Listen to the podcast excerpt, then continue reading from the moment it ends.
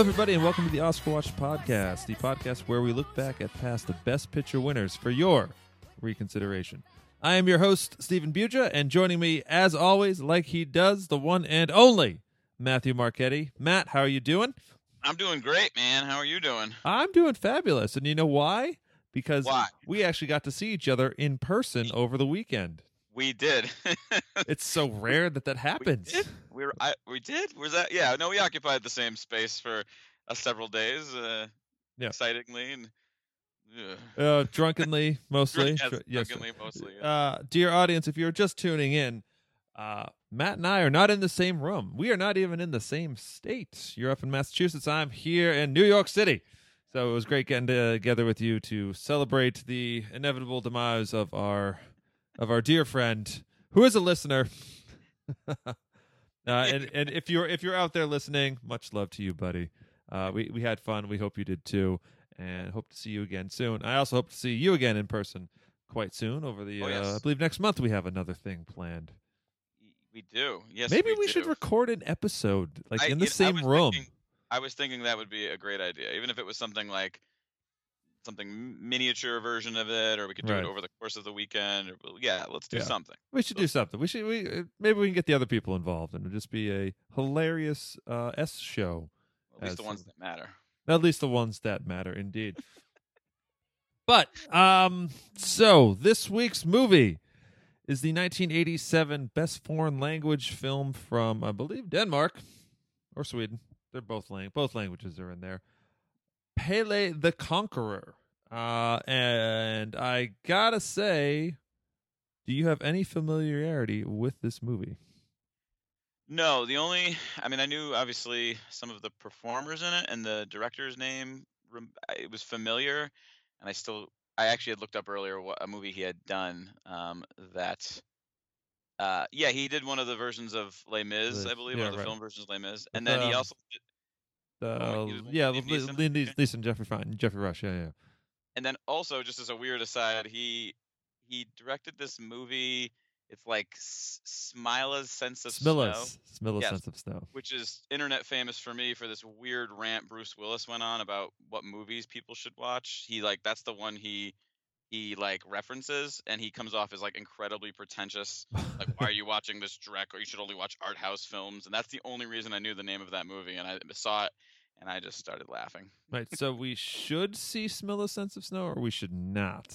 I feel like if I'm going to appropriately make fun of Bruce Willis, which I always want to be able to do it appropriately, because inappropriately will be bad, I should see the movie just to make fun of him appropriately, or not. Maybe I'll just fall under its spell. Yes, I feel like I have seen it.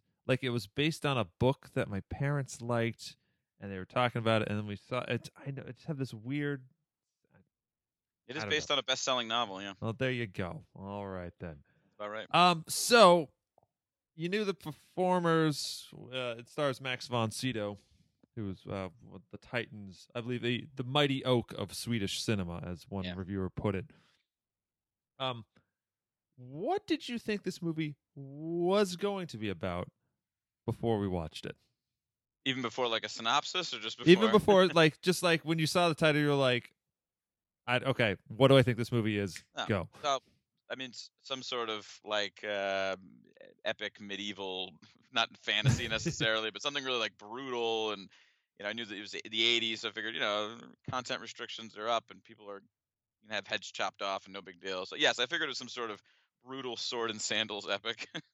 That would have been awesome. The Swedish a Viking version of Conan the Barbarian, or Conan the Destroyer, as it were. Yes. The much inferior sequel. I still love it though. Yeah, I thought it was actually Brazilian, and it was about the famous soccer player who conquered the world of football. Yep. And I gotta say, none of that was true at all. It is not in Portuguese, and it is definitely I don't think it has any sports in it, really. No, I was actually thinking if there was a soccer ball somewhere, but no. Yeah, and I also do have to say, I was expecting there to be more conquering than there was. In fact, I counted the total number of conquers that occur in this movie are exactly zero.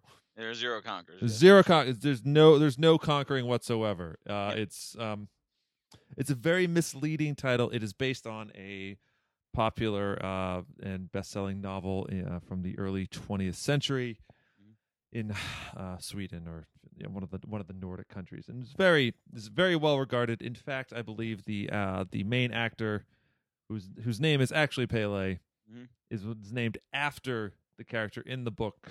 Oh wow! So little fun fact there. Yeah.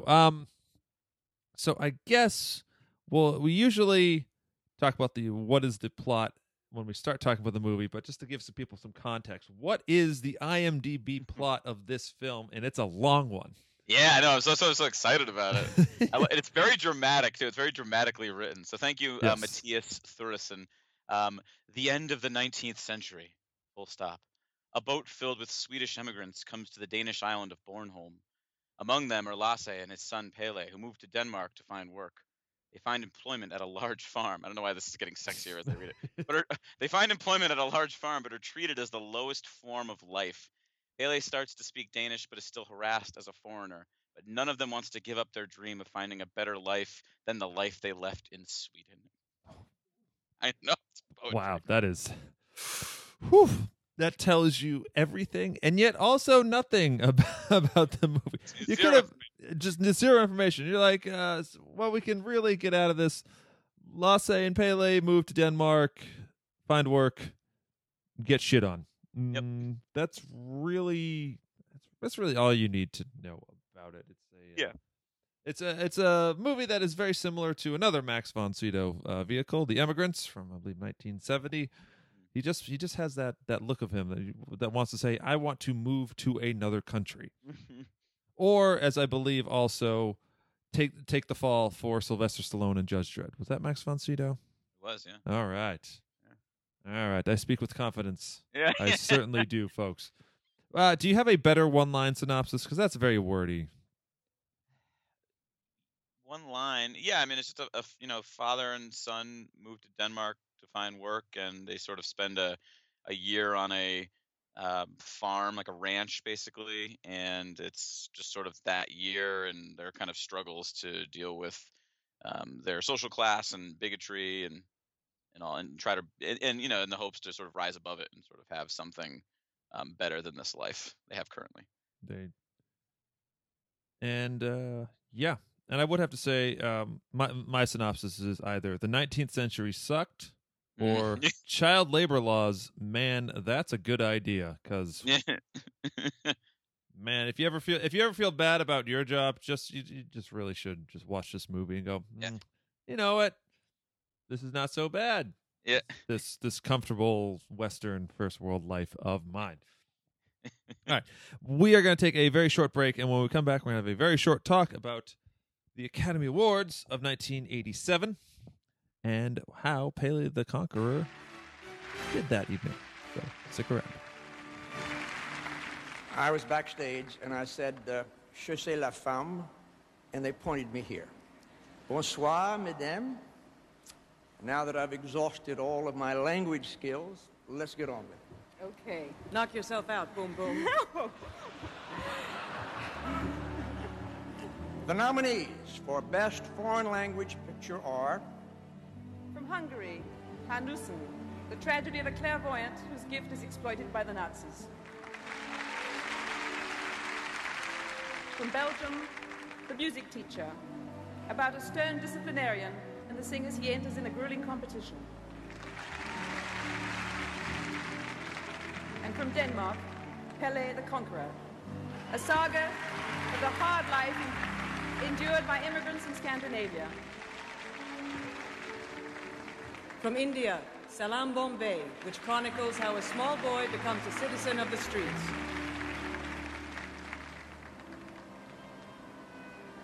And from Spain, Women on the Verge of a Nervous Breakdown, which demonstrates you better be careful what kind of message you leave on somebody's answering machine.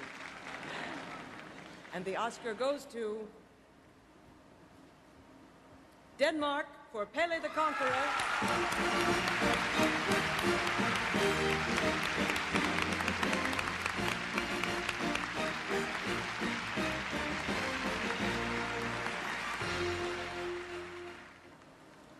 Oh, it's so exciting, so I'm very nervous, and I made a film about very poor immigrants coming to Denmark, and here I'm standing in my tuxedo on this shiny thing. Thank you very much, and thank you to everybody who has been involved in this picture. Thank you.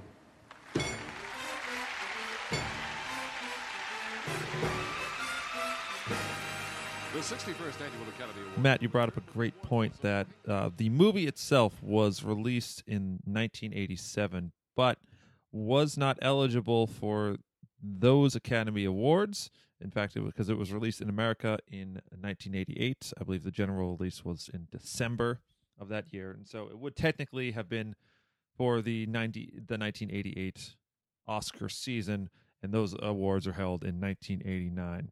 It'd be very fun with your foreign language films, because they just, especially back then and earlier, they took a long while to get to America, and it's really America where the Academy, you know, since it's stationed there, it is if it plays in America, it's eligible for whatever year it happens to be in. And this one just happens to be a little off, because this film won the Palme d'Or, or I believe the Grand Prix, whichever one it was at the time, for the 1987 Cannes Film Awards, and and won Best Foreign Language Film here, the 1988, therefore in the year of 1989 Academy Awards. It's fun. We have fun. Numbers are great. So, yes, it was not. So it obviously won Best Foreign Language Film.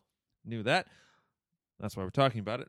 But what else was it nominated for? So it was just one, but it was a big one, I believe, the Best Actor for Max von Sydow, against like a powerhouse list of nominees, like just crazy. Like I was like, who beat this sweet man? And then I looked at the list and I was like, oh, it was Dustin Hoffman. Yeah, it was right, man. That's well, surely that was the only good performance that year. There's Gene Hackman and Tom Hanks and Edward James Olmos and. All right. Fair enough, Academy. It's a pretty good year. Yes. For his 30 years of work in cinema, starting in Sweden with the films of Ingmar Bergman, this was actually von Sydow's first Academy Award nomination. Long overdue. He has yet to win one, to my knowledge. And one of those kind of like one of those shames of the Academy, if I do say so. I mean, has he been in the best stuff? No. He's been in a lot of stuff, and he certainly is in a lot of fun stuff. But when it gets right down to it, this man can act up a storm and has demonstrated it time and time again for 50-plus years.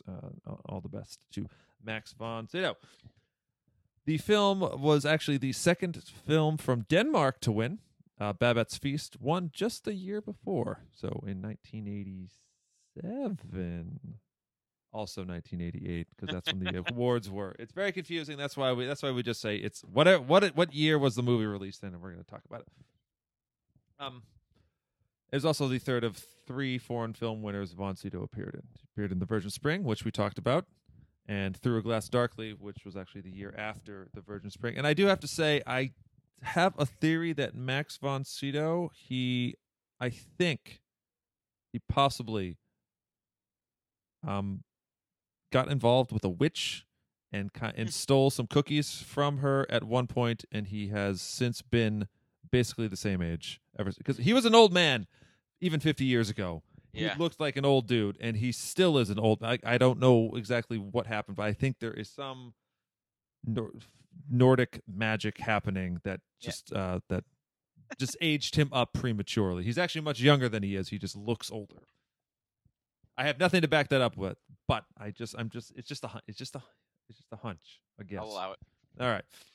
All right, Matt, what was the competition that year in foreign language films, and had you seen any of these? I was like, please let me have seen one more of these movies, because this always happens. We're like, I have seen none of these. They all have weird names, and I had seen only one more. The other three. I think I know which one, but go ahead. The other ones were completely.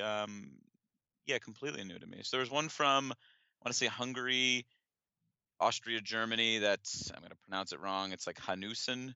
Mm-hmm. Hanussen. I don't know. It looks like a movie about the war.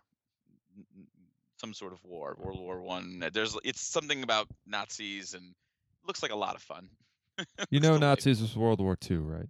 Yeah, I know, but it says some of the guys wounded in World War I. Oh, okay. I'm just reading the. All right. I'm reading the teleprompter. All right. Jesus. The other film was from Belgium, I believe, The Music Teacher, which has a terrifying poster that I can't stop looking at. It's those theater masks that you see a lot. We saw a lot in like Amadeus, similar type masks. I do not care for them. Looks just like a drama. Next. Sure. And then the last film was, it looks like a co-production, with the UK and India and then France, called Salaam Bombay, with an exclamation point at the end. Yes. By the great Mira Nair. Mira Nair, yeah. So I know the name. Yep. You know, I feel good about. And then the last nomination, I might have waited for this one with dramatic effect, was the only one I had seen, which was really, really, really great weird movie by a really, really great weird director, Women on the Verge of a Nervous Breakdown, which is a great, absolutely great title, by Pedro Almodovar, who is, I feel like I saw this film in film class at some point too, and I believe that's why I knew of it and his work, and I sort of have tried to follow it as best I can. It's, you know, as we talked about, it's sort of difficult with foreign films sometimes, although it's a little easier now. But yeah, it's a great movie, and I'll maybe have more to say about it at the end. Oh, okay. Yeah. Well, I can only cop to having heard of Women on the Verge of a Nervous Breakdown. Almodovar's, he's a very big name. That's, you know, has had some cross-cultural cachet recently. I don't know what his last movie was. Was it Volver? No, I'm just looking at it now. The last one I had seen was the Skin I Live In. Oh, that was him? Yeah, with Banderas. Oh. Yep. And he's a quirky man, that Almodovar. Yeah. Yes. Okay. Well, I guess we will return to the issue at hand later on in the episode, like you had mentioned before, but I will definitely have to add that Almodovar film to the extremely long list of movies that A, I should just see anyways, and B, would actually probably make me a better host. But really, this is nothing if not a learning experience for everyone. So that was the foreign language films for 1988.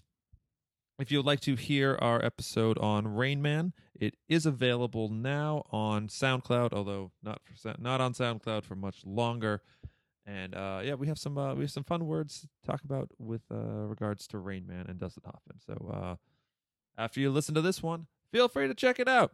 And we are going to take another quick break. When we come back, we're finally going to dive right into Pelle the Conqueror.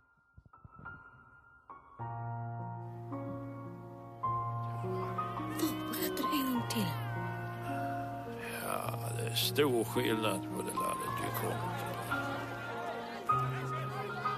Jeg vil give dig festet for 100 kroner om året, og drengen følger med.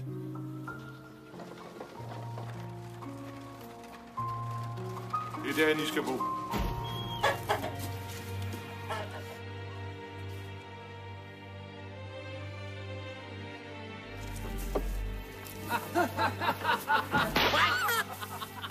Ud på havet med ham! Ud af strandbællet! Hjem til Sverige, din hoved!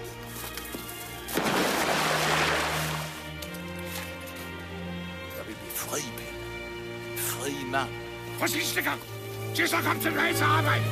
Din æderdrægtige møghund. Altid er der problemer med dig. Aldrig tilfreds med maden. Tjener dig til. Knytter maderne til og styrker kvarmer. Jeg har lige håbet, at når vi flytter helt, at det skulle kunne blive lidt penge rød. Vi kunne få kaffe på sengen på søndag morgen. Flygte. Vi kunne flygte sammen, far. Men den ligger bare derute og venter på os. Hela jävla världen nu, Pelle. Så ger vi oss ut och erövrar den. According to Wikipedia, the novel Pelle the Conqueror follows the character Pelle Karlsson, who immigrates to Denmark from Sweden in 1877 at age 8 At 18, he moves from Bornholm to Copenhagen and becomes a leader in the labor movement in Denmark, motivated by poor working conditions.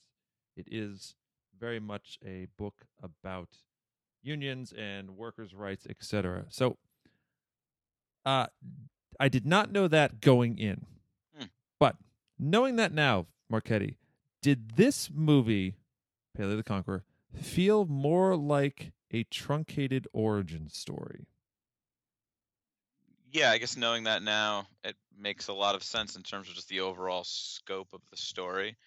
You get the sense, and we can talk more about the end directly, but you get a sense at the end that he is going on to bigger and better things. But hearing that, precisely what he does go on to do, makes a lot of sense given what we see beforehand.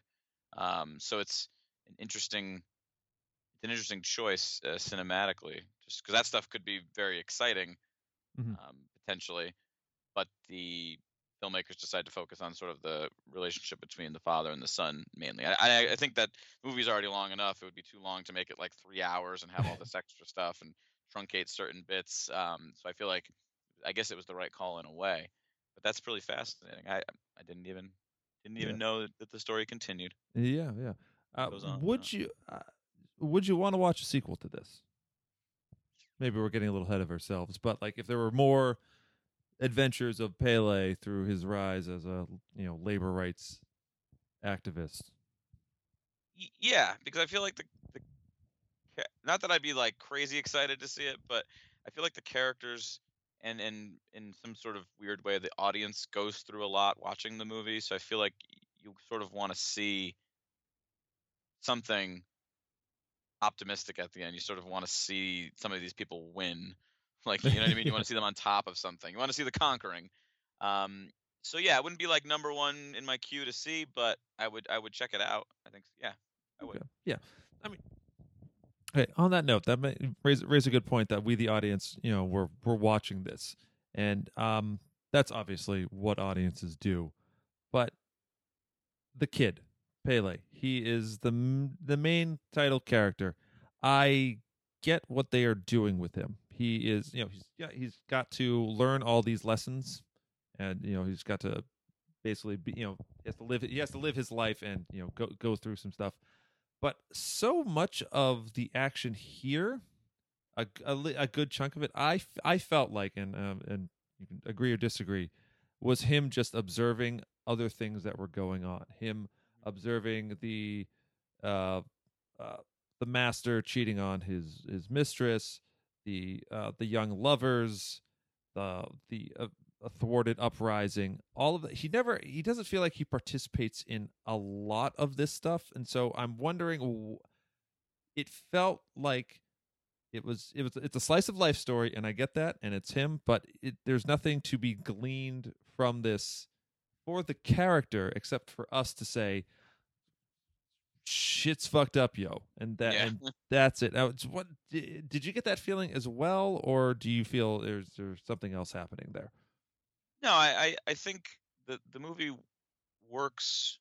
I think the movie works well in an overall sense. I think it works really well in individual sequences, better than a whole for me. I think it's very novelistic. It feels like when I read that it was about a novel or based on a novel, I started watching and I go, yeah, this feels like they did it that way, for better or worse. And I do feel like, yeah, he does just sort of watch, right? He's just sort of this sort of passive character for a while. Although, we see him sort of evolve as the film goes on. His performance is very good, and I definitely wanted him to just succeed. But there were moments where you were just like, come on, man, like, conquer, like, get to the. But as a child in the situation he's in, that's not an easy thing to do to actually like stand up for yourself, particularly in the situations they're in. Yeah. But yeah, I guess that my frustration was that I wanted to see more. I wanted him to push things a little bit more. And maybe that's sort of the. It's strange because the title for the film seems almost ironic, whereas the title for the novel doesn't. Potentially, at least from the sort of synopsis you gave about the novel. So yeah, I'm disappointed, but I feel like it's also sort of true to people his age, like you sort of were saying, that he's not just going to all of a sudden like completely stand up for himself. That might be a little unrealistic given the situation he's in. And maybe he's almost more intelligent for observing things rather than sort of reacting all the time. You know what I mean? Maybe he actually becomes this superior character by the end of the film and on, because he's observant, because he's passive in the beginning. And that's just a hypothetical, but oh no, that's raises an excellent point. I mean, you gotta take in those lessons somewhere. It just he is such a passive character, and the movie's 2.5 hours. Man, I started feeling this one. Yes, a lot. It it's a, when you say it's a Swedish film, it's a Danish film about 19th century workers on a cow farm, and you that automatically sets you up for like, oh Jesus Christ, yeah. There's probably not going to be a lot of quickness in this, yes. and there is not there. It's, which is not to say that it is not interesting. The side stories created, the little subplots are at times wonderful. I really dig them. I was especially a big fan of the Niels storyline. He's this son of a slightly richer, a higher class, whatever. We'll assume just a tyrant, a farmer. Yeah. And he falls in love with this pretty blonde girl on the farm they are on, the Stengarden. And bad things happen. She gets pregnant. They have a baby. One very harrowing shot. They have to drown the baby, and I will have to say that's threw some cold water on my face. It's like, oh, yeah, I thought it might. Yeah, I was like, oh, and I looked over and like, there's my daughter. She's right there. Oh Jesus! But it was a great. It was a great little sub story, because I think it did have a definite ending to it, and mm-hmm. Yes, that ending was she gets put in jail, and he dies rescuing 5 sailors. It's a great scene. It's a great scene, but there's a closing, and there's not a lot of closure here. It's just sort of everything, nothing ends. It just sort of peters out, which it can make for interesting psychological drama, I think, on the page, but here in a movie, it's a little defeating at the very least. Yeah. I'm like, fuck, just like, can anybody get a goddamn break in this world? No, like, could you have made it as a farmhand in 19th century Denmark in these situations? I don't think I could have. Nope. Definitely not. Oh, it's a different person, right? At times, it almost feels like it's venturing onto, I guess the term could be like misery porn or working class porn, and not like porn in the fun good way. It's just like there's just the brutality of this and how it is presented. I have to say, I'll give Bill, the director, Bille August, whatever the double L is, props for never sensationalizing anything. Everything is very matter of fact in the movie, which I think lends an air of realism to it. Mm-hmm. But it can be a slog to get through at times. But of course, all of it really, like, I like the character Pelle. He's the title character, obviously. But we got to talk about Max von Sydow. What did you think of his performance as a character here, as Lasse? So I had heard just a lot about, just sort of getting ready to watch the movie, I had read a lot about his performance and all these sort of superlatives about the performance and different awards and things like that. And I like him very much, so expectations were very high. And I thought whenever he was on screen, he was great. But I sort of, maybe just because I like him so much, I wanted him to be in the movie more. I wanted his presence to be felt more. And I felt that, and it's the title of the movie isn't Lasse the Conqueror, it's Pelle the Conqueror, so it's not about him, it's sort of his interactions with his son.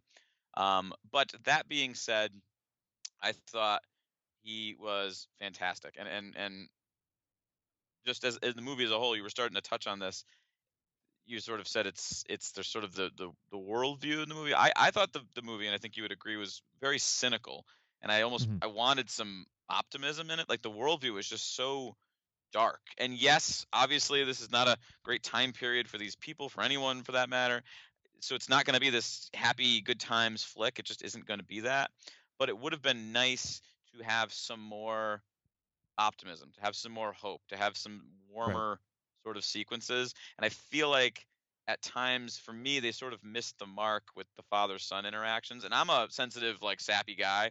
I just wanted some, like, really dramatically written, like, tear-jerking moments every time. Just like, can you just tell your damn son you love him for the love of God? Like, can you guys just hug?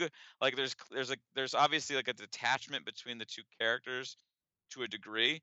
Mm-hmm. And I feel like that detachment also continues on to the audience. It's a very, like, the movie itself is very cold and detached, and I think it's supposed to be, but as we've kind of said a few times now, it doesn't always make for the most exciting or fun viewing. You know what I mean? Like, you can have a sense of humor even in something like this, or have something light even in a movie like this, and they just don't really like, right? They just don't. There are a few little bits of, like, not optimism, but just like they find the happiness they can. Like, Eric plays the accordion. There's, I'm trying to think what other fun things happen. Well, they go to, like, the carnival. Oh yeah, the carnival. The heavier set woman is sort of, like, flirting with him, with Lasse, and he's, like, trying to avoid her with Pelle. That's pretty funny. And there is some. I would say that the sort of best sequences, to a degree, with Max von Sydow are the scenes with him and the woman, with Mrs. Olsen. Yes. Like, those very warm, like, tender, sort of charming sequences where they're both sort of, like, reduced to 14, 15-year-old kids again, and their sort of courtship of each other, and it's really sweet. Yep. So I guess it is there.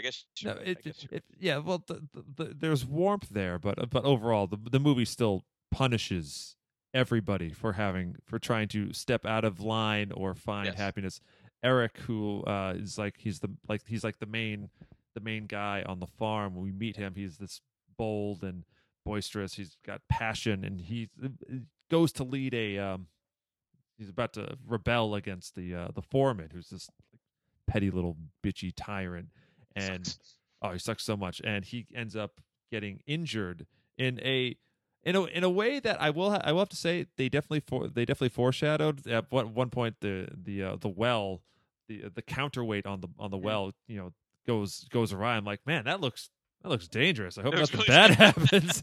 And sure enough, Eric gets whacked in the head, and he doesn't die. He just gets essentially lobotomized, and he just sort of carries out the rest of his days. Which is way worse. It's way worse. It's so much worse. He should have just died. If he just died, it would have been better. But now he lives on.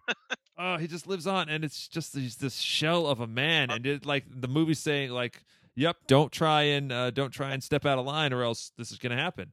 Yep. And if you want to find love with somebody who's not in your class, guess what's going to happen? She's going to jail. Baby's dying. You're dying.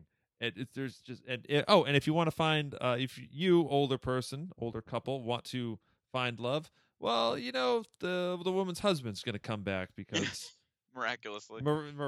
Although I do have to say, somebody having a bad dream and then saying, "Well, I'm single now," I feel like you should avoid that woman or man, whoever says that. You should be like, "No, I really should wait for confirmation on this." Too much baggage. But I like the scenes between Sydow and Mrs. Olsen, because it's very well acted. But I enjoyed the pragmatism of it. They're both like, look, we're both old. We gotta do this. Let's just you and me. Let's just make this a thing that happens. It's fine. I appreciated that. And I gotta say, like, von Sydow delivers a great performance. But man, there were times I was just wanting to throw Lasse through a wall or something, because he means so well, but he's so ineffective as a.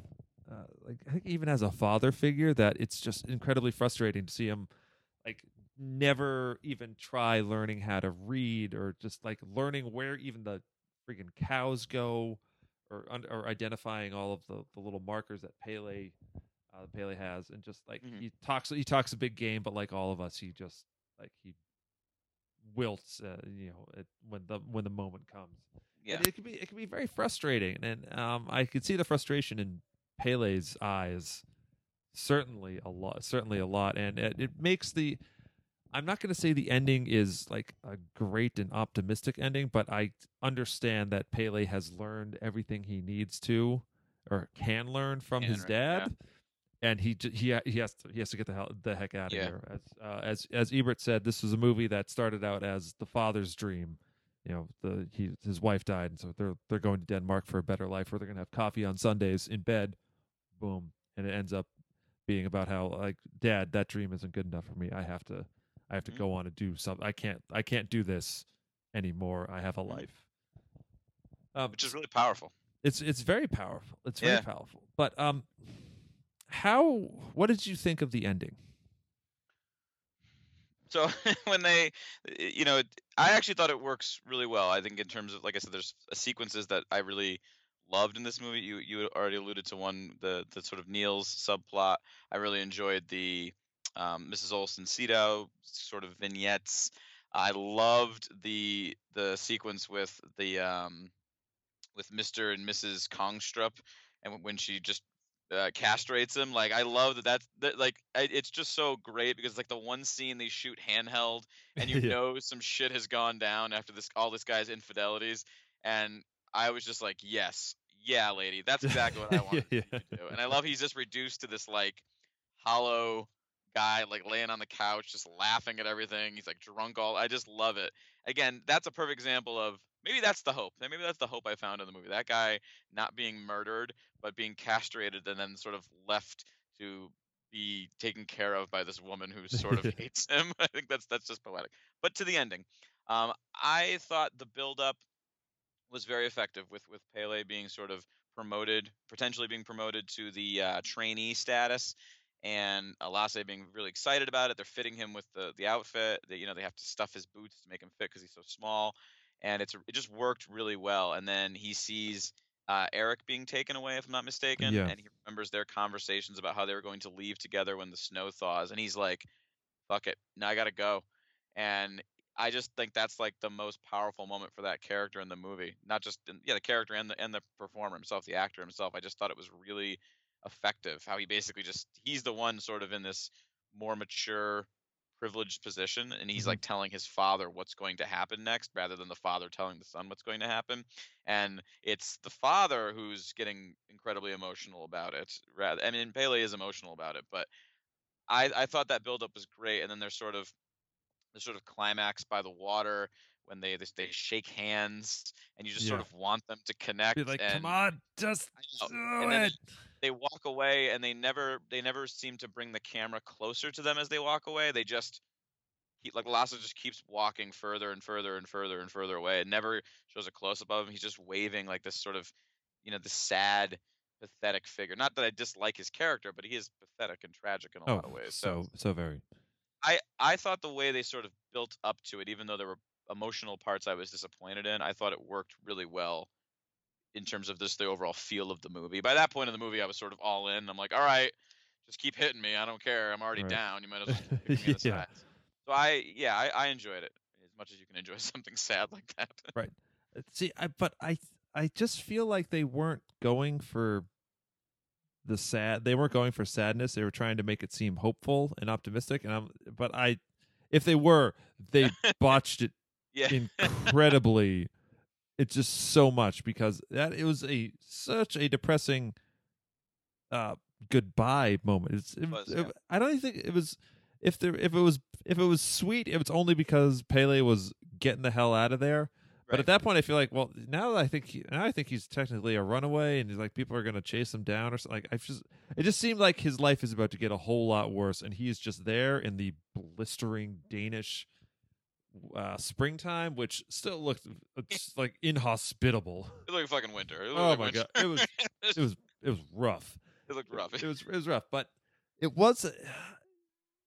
But I suppose that's a very American view of things. Like, this is a European film, and as much as we tend to think of European films as like they're a little more depressing than us. But this one, I just wasn't entirely sure how I felt. When it ended, I was like, oh, okay, this is it. Like, it's a great last shot. It's just like the slow pull away of Pelle walking along the water's edge, and the freezing cold, but I don't, it didn't feel like whatever lessons he learned, I feel like weren't really a part of the reason he was going, I guess. Like, it definitely, because that's why I asked at the beginning, like, did this feel like it was just a shorter, like a long origin story to me? Because, like, I feel like there should be more of this movie. It's very effective as it is, mm-hmm. but I really came out of it just wanting more. Like, I wanted, like, what happens next? This was a fascinating character study. It has some pacing problems. It has some, maybe has too many subplots. Maybe it's not enough on Max von Sydow, but like this is still he's a fascinating character, mm-hmm. and I want to see where he goes, because he's going off into the sunrise or the sunset, and it's not looking optimistic for him. I'm not feeling too good for this poor kid. No. And is that life? Is that ultimately the lesson they were trying to say? I have to go with, yeah, I think that's probably what they were going for, but it just, yeah, I guess so. You make the comment that it doesn't feel necessarily like this emotional moment, but I mean, that was just me probably putting myself into the movie more. Like, that's what I wanted it to feel. Like, their handshake could have been so powerful, like if you understood, like you said, if you really understood the lessons learned. But it feels like Pele's sort of greatest and most important lessons are yet to come. Like, he's learned everything he can from his father, but the real struggle for him in terms of becoming a man is next, and we don't see that. We only see we see 1 year of his life, basically, right? Yeah. It's like let's get to the conquering now, okay? Right, I want to see the conquering. All right, yeah. He rises up and leads an army and. I don't know. Does something like I know he doesn't do that, but right. it just seems like this is just a very long, the long part of the beginning of Conan the Barbarian, where he's like enslaved for 20 years or whatever, and comes back. And that was 2.5 hours. Yeah, there's your movie. So, it's hard to ask, did it deserve Best Foreign Language Film on account of? We've only seen one of them. You've only seen one of them. So I guess I can't ask, did it deserve it over Women on the Edge of a Nervous Breakdown? Because that is obviously, I think, the title that is at least familiar to people who perhaps have not seen any of these movies. Yeah. For me, I mean, I haven't seen the other three films. To me, Women on the Verge of a Nervous Breakdown was a better film. It was and it's more in line with what I enjoy anyways. It's sort of a black comedy with some drama elements mixed in. It's got these, intertwined characters and just these sort of wacky situations.